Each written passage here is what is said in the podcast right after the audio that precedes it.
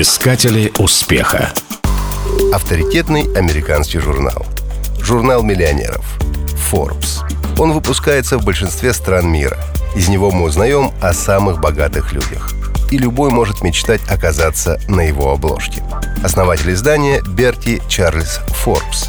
Американец с шотландскими корнями. Берти был талантливым и успешным финансовым журналистом. Он не боялся критики и был смел в своих высказываниях но его статьи, бывало, не нравились редакторам. Возможно, поэтому он и решил основать свое независимое издание. Так, в 1917 году родился Forbes. Сначала он планировал дать журналу другое название – «Дела и их вершители». Говорят, друзья уговорили дать свою фамилию. И не зря, ведь позже это станет успешным семейным бизнесом. Правда, при жизни основателя журнал лидером не стал – но за несколько лет существования смог занять важное место среди других деловых изданий. После смерти отца журнал перешел к сыну, Малькольму Форбсу.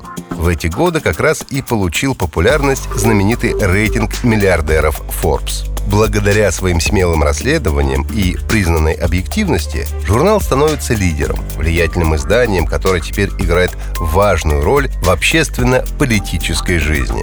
В настоящий момент Forbes возглавляет внук основателя Стив. Он добился почти миллионного тиража и расширил географию. За последние годы издание стало еще более цитируемым. По объему рекламы журнал считается мировым лидером. Делайте то, что нравится. Только тогда вы сможете достигнуть успеха, говорил Берти Форбс. И, пожалуй, был прав. Ведь в следующем году изданию исполняется 100 лет.